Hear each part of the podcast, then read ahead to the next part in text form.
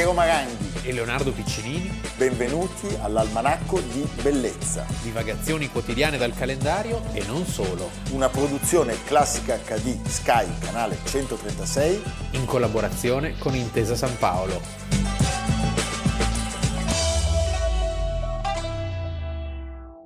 Almanacco di Bellezza 21 aprile. Iniziamo subito con un contributo ma non dobbiamo disorientare il pubblico. In cerca di gloria qualcuno partì e col suo apparecchio veloce salì, ma lassù più di uno la sua vita lasciò, il barone rosso tutti sterminò.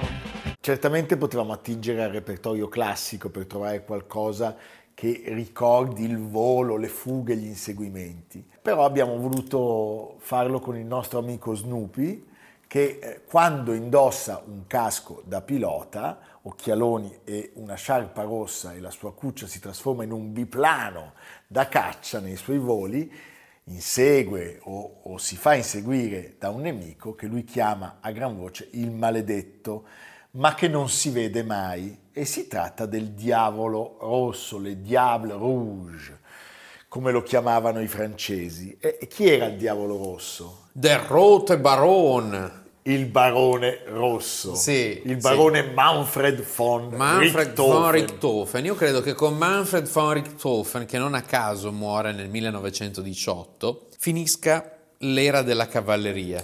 Sono assolutamente d'accordo con te. E finisce anche un certo mondo tedesco fatto ancora di aristocrazia terriera, degli Junker, cioè finisca un vecchio mondo. Non a caso Eric Hobsbawm faceva iniziare no, il secolo breve con la fine della prima guerra mondiale, quindi faceva tramontare l'Ottocento con tutti i suoi eh, rituali, certo. le sue precedenze, suoi, le, la sua educazione. Lui era nato d'altra parte in un mondo che non esiste più.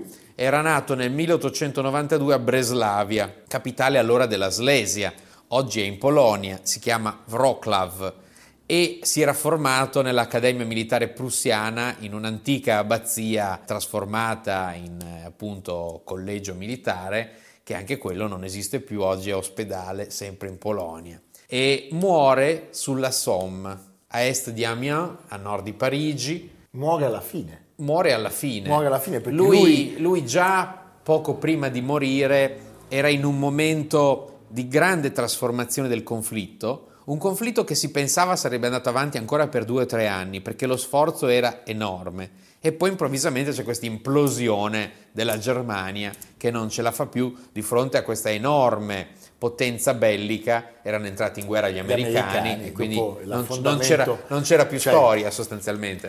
E lui decolla per la sua ultima volta proprio il 21 aprile, oggi del 1918, non certamente per abbattere Snoopy, e, e, viene colpito dai proiettili, oggi sappiamo da proiettili provenienti pro, molto probabilmente, quasi certamente, da terra. Sì. Per cui possiamo affermare che, che, che, il barone von Richthofen sì. non viene abbattuto non viene, bravo, da, da, bravo, altro, bravo, da altro cavaliere. Invitto, si In, potrebbe dire. E quello che ha detto Leonardo, cioè l'ultimo cavaliere, è qualcosa di assolutamente credibile, di veritiero. Nella prima guerra mondiale noi sappiamo succedono cose terribili, l'utilizzo dei gas, le trincee, c'è uno scarto terribile tra ciò che era stata la guerra fino a quel momento e ciò che tutti stavano scoprendo, raccontato magistralmente da molti testi, da molti quadri, da molti film. La grande Però, illusione di Renoir. La grande illusione, Orizzonti di gloria. Eh certo. Mentre possiamo dire che nel cielo si combatte veramente una battaglia tra cavalieri. Tu pensa che... Come un duello medievale. Sai che uno dei primi scontri aerei della prima guerra mondiale fu tra due aviatori, uno era certamente inglese, credo, e l'altro possiamo presumere tedesco, che non avendo le mitragliatrici usavano la rivoltella e immagini. quando finirono i colpi entrambi senza aver abbattuto l'altro, questi due si salutarono per ritornare ai campi, ai loro sì, campi ma base. Così come, nella, così come nella guerra di Libia del 1911 fu inventata l'idea del bombardamento, cioè si lanciava dall'aereo delle granate, sì, certo, delle certo. bombe così a mano. E il suo triplano, ricordiamolo, colpito da terra, riuscì comunque ad atterrare. Poi alcuni testimoni oculari raccontano che von Richthofen era già morto riverso sulla cloche. Altri invece addirittura riferirono che sopravvisse ancora, ancora alcuni eh, minuti prima di emettere con un ultimo sospiro la parola caput, riferita al suo aeroplano. Eh, ma come questo mi sorprende, come, come fanno a saperlo? Beh, perché l'hanno raccontato. No, ma dove l'hanno visto che diceva caput? Mentre stava... No, no, una volta atterrato. Una Lui- volta atterrato. Lui riesce a atterrare. Eh. Riesce a atterrare, aveva solo 26 anni, Sì, ma era un'autentica leggenda. 81 dell'aviazione. vittorie. 81 vittorie ufficiali e 40 non dimostrate, cioè diciamo 40 sub iudice. Eh. Ma per farvi capire di che cosa stiamo parlando, vi raccontiamo un altro episodio. A un certo punto lui, tornato da, da un volo, dichiara di aver abbattuto un aereo e non viene creduto. Allora cosa fa? Il giorno successivo lui atterra sul campo dove c'è la carcassa Ah. del- e gli stacca l'elica e la porta come trofeo perché voleva dimostrare Che era vero. che era vero. Cioè, Questo era- per dire che sì, cioè le cose andavano dimostrate. Sì, andavano dimostrate. E anche tutta la storia di come lui conquistò il suo soprannome sembra essere veramente uscita dalla sceneggiatura di un grande film. Tra l'altro, ricordiamo, su di lui ne sono stati fatti ben due, uno nel 1971 e uno nel 2008. Quello del 71 è di Roger Corman. È un film molto malinconico. Sì. Devo dire che tutti i film sul Barone Rosso e dintorni, ad esempio c'è questo bellissimo film La caduta delle aquile Con George Pepper. George Pepper e Ursula Andres. George Pepper è quello di colazione da Tiffany. Eh, Sì, c'è una straordinaria scena d'amore tra i due, eh, colonna sonora di Jerry Goldsmith, è un film veramente bello, anche molto costoso, molto ben fatto, sì, una- è un affresco diciamo storico, psicologico su quel mondo, è un mondo che nasce nella cavalleria, cioè lo stesso... Nasce nella cavalleria. Lo, Lo stesso, Richthofen. Richthofen si era formato come ulano. Gli ulani, una parola di origine polacca, erano i membri della cavalleria leggera eh, prussiana. Prussiana. E, eh, Si annoiava molto. sì, si annoiava molto e poi viene introdotto a questo magico mondo.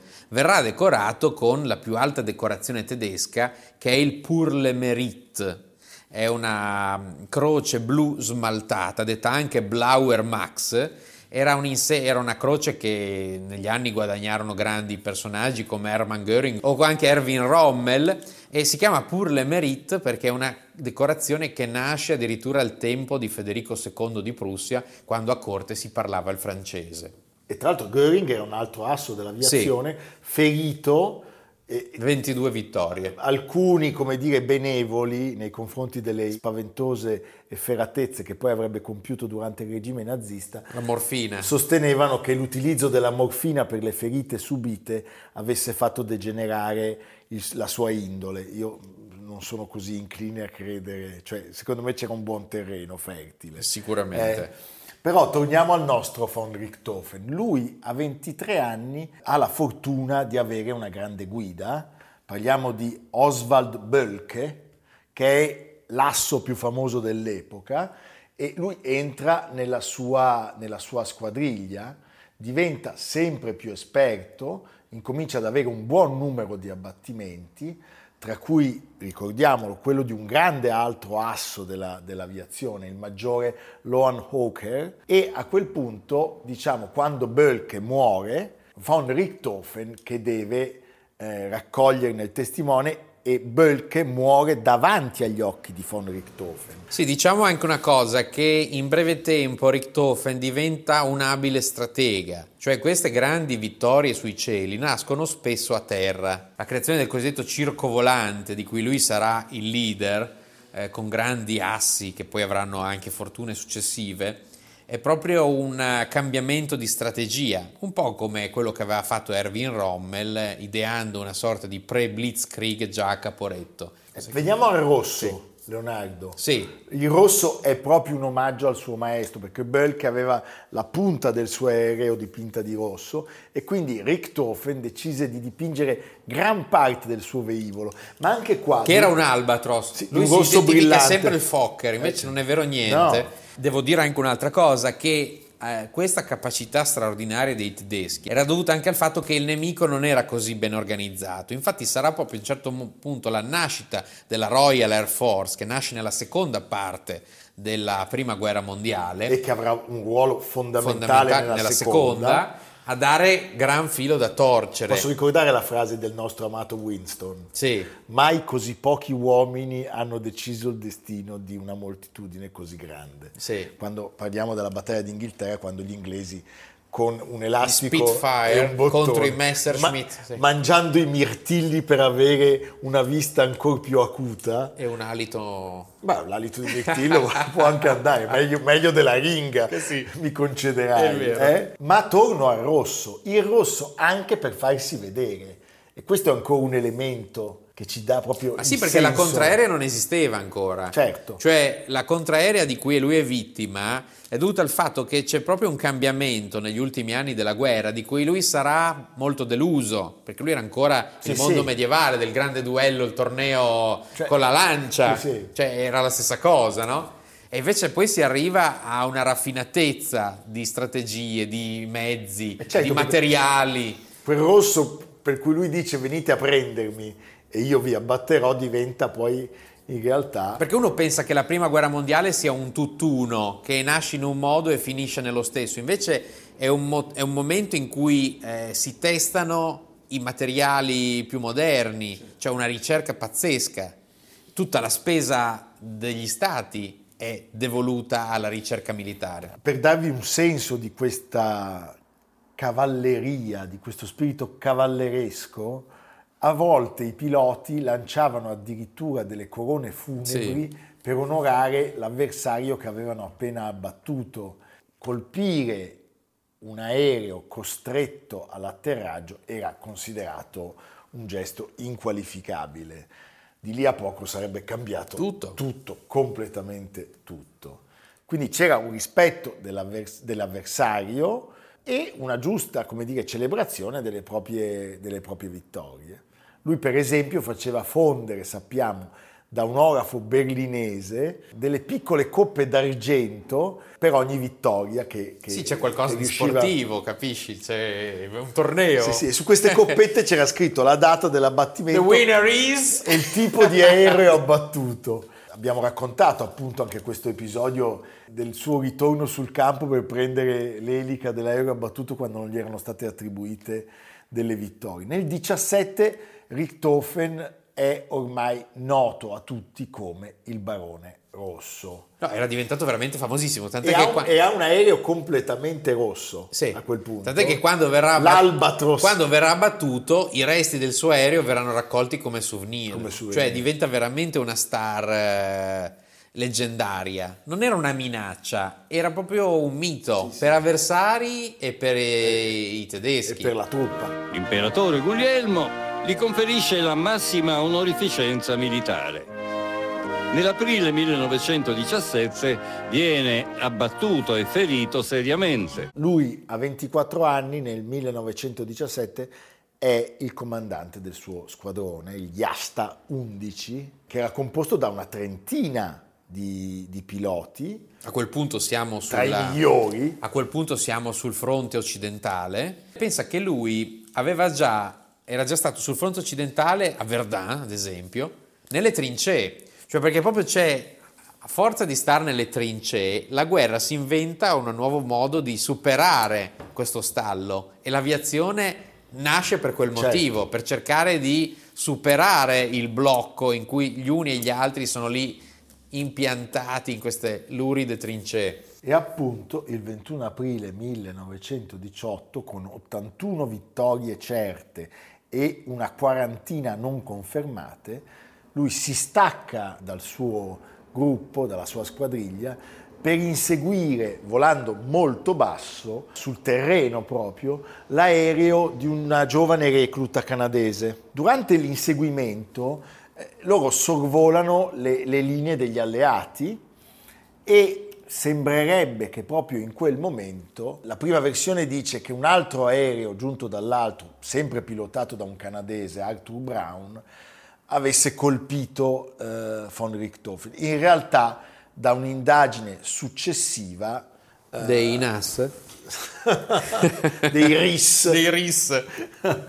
si scoprì che il, il barone era stato abbattuto da terra, lui riuscì a virare, tornò a inseguire il- la sua prima, eh, il suo primo nemico, il suo primo obiettivo e poi riuscì anche ad atterrare correttamente per spirare, non sappiamo se dicendo caput o meno, ma sappiamo certamente O come a teatro?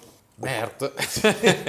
no, e come dicevo prima, eh, molti sostengono, anche suoi amici, che lui non ne potesse più di questa guerra, del modo in cui era cambiata. Ricordiamo solo un dettaglio. Nell'ultimo anno della Prima Guerra Mondiale ci sono più morti che negli anni precedenti messi insieme. Sì, sì, cioè c'è uno sforzo che diventa più guerra veramente carneficina di massa su larga scala. La guerra è sempre una cosa brutta, però a noi piace raccontare che dopo la morte di von Richthofen, eh, un caccia inglese lasciò quel giorno cadere eh, sul campo base tedesco di Capì eh, un, un messaggio eh, al corpo d'aviazione tedesco. Il, il capitano barone Manfred von Richthofen è stato ucciso in battaglia il 21 aprile 1918 e seppellito con tutti gli onori militari Sì, un torneo. un torneo.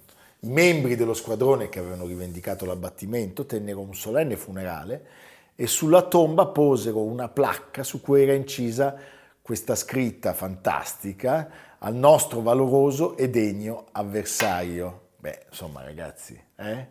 Sì, tra l'altro è interessante che alla sua morte la salma fu prima seppellita in Francia, poi arrivò a, a Berlino, eh, Berlino Est. Nella secondo dopoguerra la famiglia, che nel frattempo quindi si era trasferita dalla Slesia, da quel mondo tedesco perduto, a Wiesbaden, quindi sul Reno, volle trasferire la salma che oggi si trova a Wiesbaden. Racconta la storia d'Europa, la migrazione di questa salma. Leonardo, lasciamo il pubblico con una solenne marcia militare dal nostro repertorio.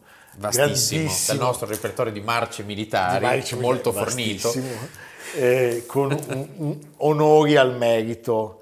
C'è anche come sempre la fascinazione del nome, cioè chiamarsi von Richthofen. Sì, sì, eh? sì, è onomatopeutico. sì, sì, assolutamente. Va bene, ci vediamo fra poco.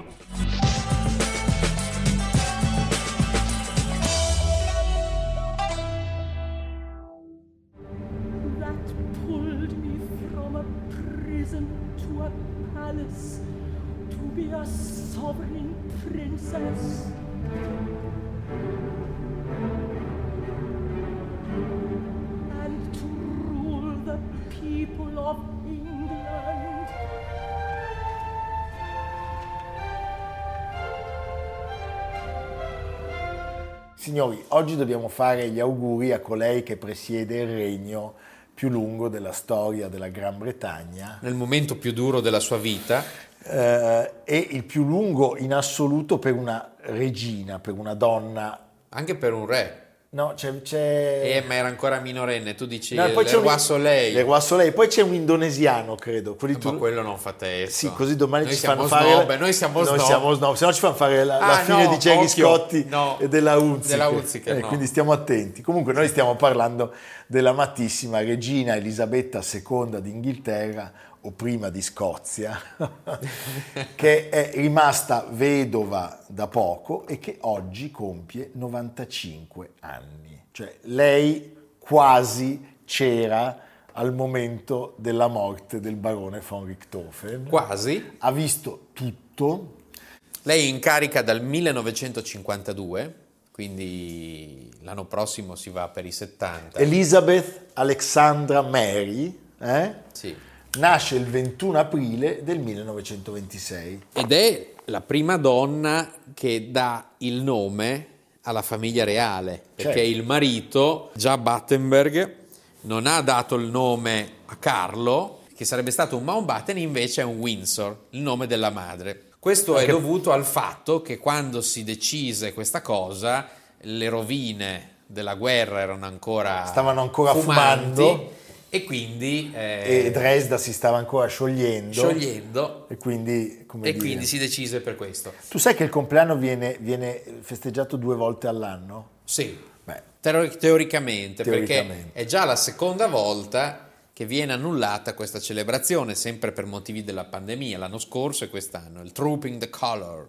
sì, perché loro sostanzialmente lo festeggiano il giorno della sua nascita effettiva con Oggi, 41 spari se di siete a cannone. Londra, ci sarà un Andate ad rumore. Hyde Park e pam, 41 Non vi colpi. spaventate, non stanno cacciando le anatre, ma Mentre 62 sono i colpi che sparano dalla torre di Londra, sì, perché è quello che si fa nel mese di giugno. coi corvi. Coi corvi, mamma mia. Non è una tradizione che ha introdotto lei, eh, chiariamolo, ha origini ben più antiche perché dobbiamo arrivare a Giorgio II, che era nato a novembre, tu capisci cosa possono fare, eh, e aveva deciso di festeggiare il suo compleanno in un periodo dell'anno con un clima più caldo.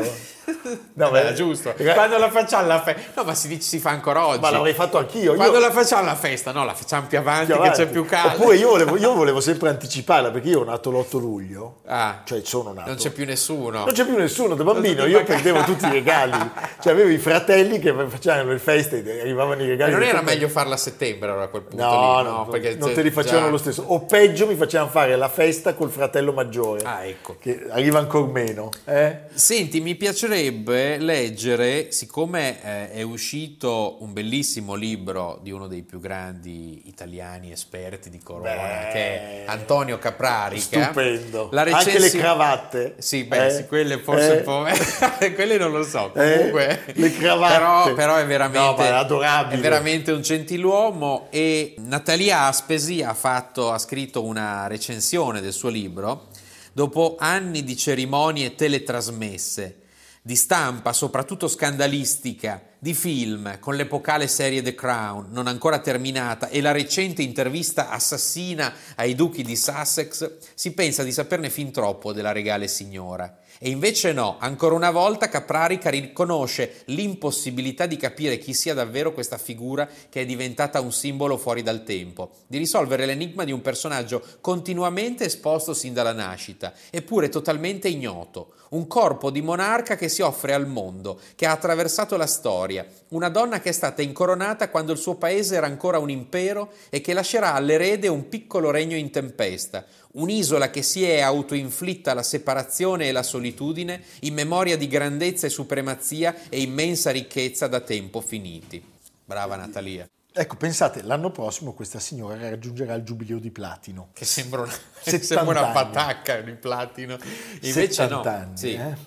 E nel 2012 fu il giubileo di diamante. E anche qui, anche qui mi Scusa, piace. eh, Scusa se ti interrompo, di una principessa, ricordiamolo che sulla carta non era nata No. per essere regina, cioè eh, la sua ascesa al trono lo sappiamo, ma era certamente altamente improbabile dal momento che suo zio Edoardo VIII era ancora causa di Wally giovane, Simpson. esatto, Sì. e si sarebbe sposato presto, avrebbe avuto degli eredi e invece eh, quando la regina aveva solo dieci anni, Ma poi se n'è pentito Edoardo VIII, eh? tutta la vita se n'è pentito di sì, questa scelta. penso anch'io, si vede anche nelle fotografie. Sì, che l'amore fa andare fuori di testa, però poi uno torna alla lucidità. Passando gli anni diventava sempre più simile a Von Ribbentrop e Beh, meno- ed erano anche Eh, più appunto, c'erano stessa- anche delle, delle simpatie. Eh, lei aveva dieci anni, lo zio decise di lasciare il trono per Wally Simpson e eh, questa, abdicazione, questa abdicazione a favore del fratello, il re balbuziente Giorgio VI, padre di Elisabetta, si aprì la strada per la sua, per la sua per il suo- scusa, si aprì la strada per il suo regno. Lei nel 47, non ancora regina, sposa Filippo, di cui abbiamo parlato Certo, tantissimo, nell'abbazia di Westminster.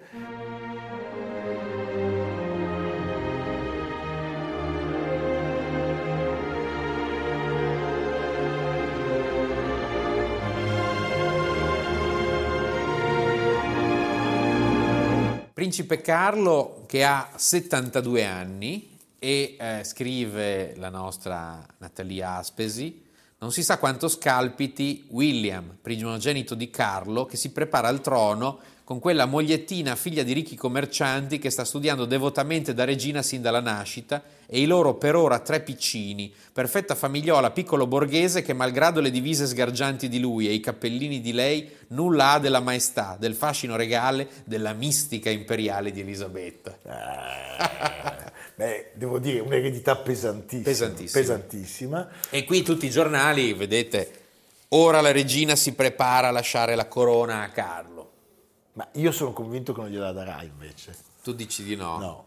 Tu Comunque- sai che l'abbiamo detto Sì, a, sì, sì, che a Carlo sfinimento. in Inghilterra non porta bene. Ricordiamo anche che pochi giorni fa c'è stato il funerale di Filippo. Ci sono state solo due settimane di lutto, mentre per esempio la regina Vittoria ci furono anni di lutto, non usciva più da, da- da palazzo. Ma l'11 maggio invece sarà a inaugurare la sessione del Parlamento. Ricordiamo anche gli altri figli, la principessa Anna, il principe Andrea e il principe Edoardo. Tutti duchi, conti, eh, chiaramente Se principesse. sprecano. eh? Se, Sì. se sprecano. Sì. Che cosa succede in quegli anni dell'incoronazione? La salute di Giorgio VI, dopo il discorso, diciamo, e dopo la guerra, declina vistosamente. E di fatto lei già nel 51 inizia a sostituirlo in alcuni eventi pubblici. Nel gennaio del 1952 Elisabetta e suo marito Filippo partono per un lungo, lunghissimo viaggio ufficiale.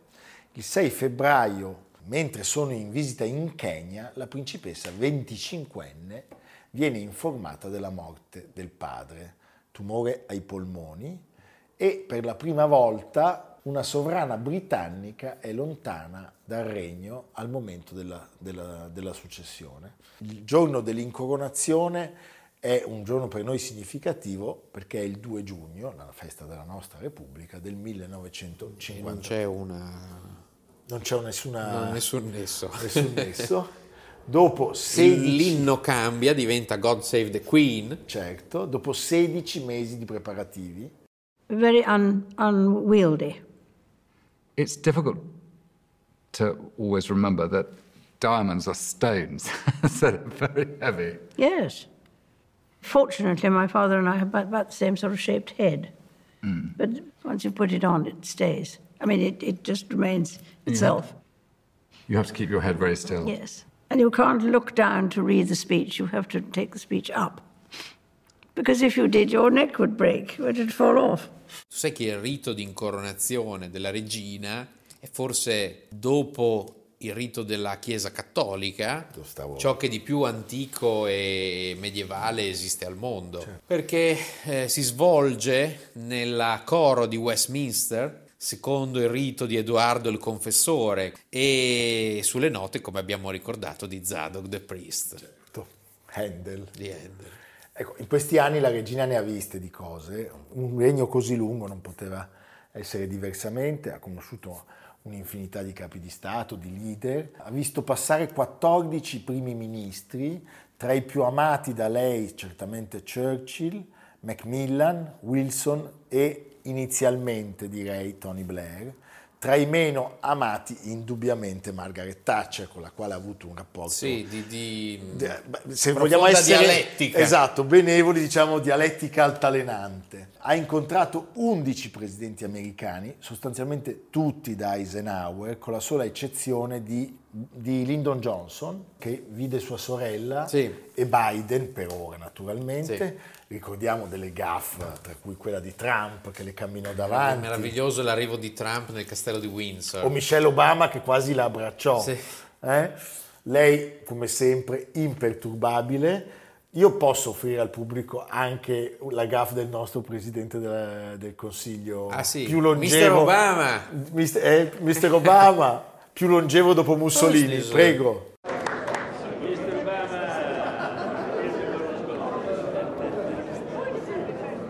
Perché? Perché fa, perché fa così baccano?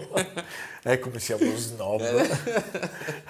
le sue grandi passioni le conosciamo, i cani, i corgi in particolare, che sono dei cani, devo dire, molto buffi. Sembrano degli autoarticolati, Sì. sono lunghi. Le malelingue dicono che lei voglia molto più bene ai cani che al resto della sua famiglia. Forse neanche ben donde. I suoi colori, eh, Sì. tutto in tinta, dalla borsa allo sfondo.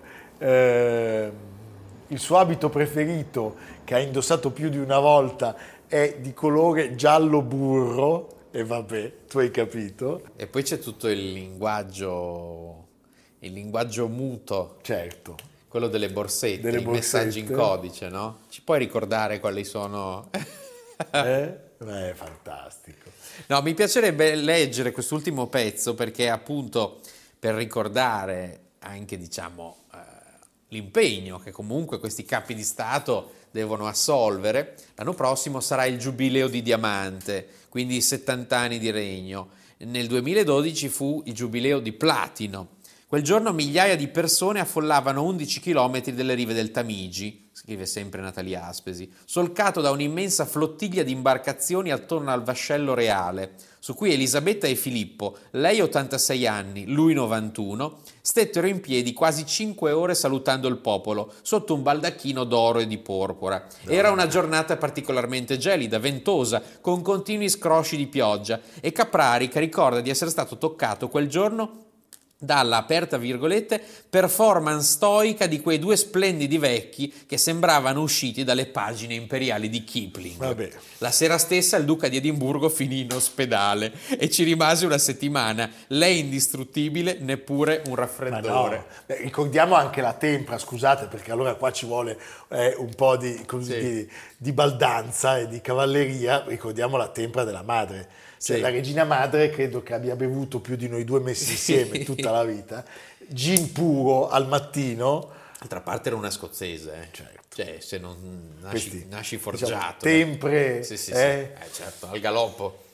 Ecco, quando la regina va in visita ufficiale, il paese ospite la omaggia con regali a volte insoliti. Allora vogliamo darvi così un ventaglio di possibilità.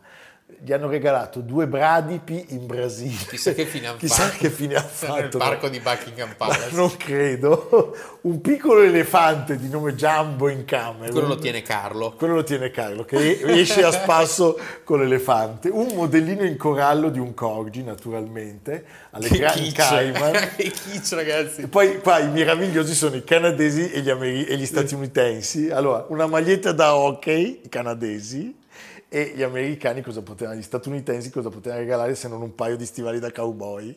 Che ce li vedo. Secondo proprio. me lei li mette quando è da sola, nuda con gli stivali da cowboy. Va bene Leonardo. Allora, un ultimo filmato per salutare la nostra regina e farle gli auguri.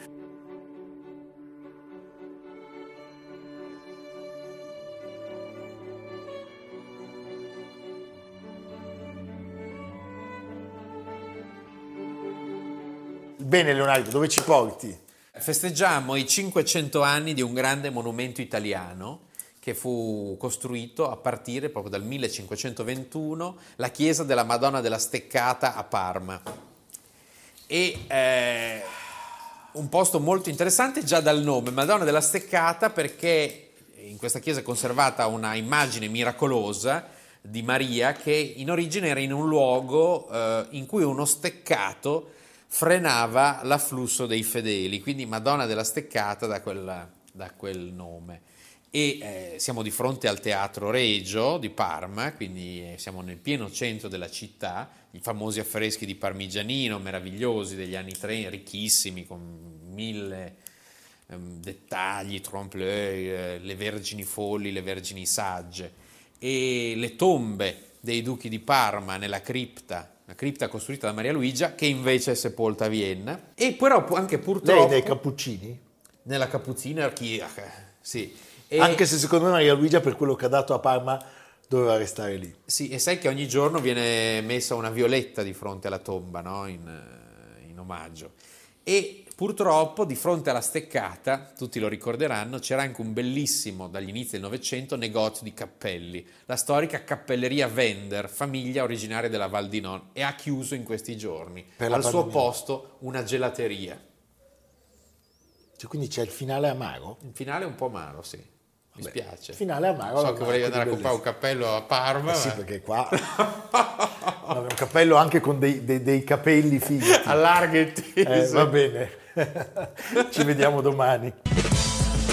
Almanacco di bellezza a cura di Piero Maranghi e Leonardo Piccinini. Con Lucia Simioni, Jacopo Ghilardotti, Samantha Chiodini, Paolo Faroni, Silvia Corbetta. Realizzato da Amerigo Daveri, Domenico Catano, Valentino Puppini, Simone Manganello.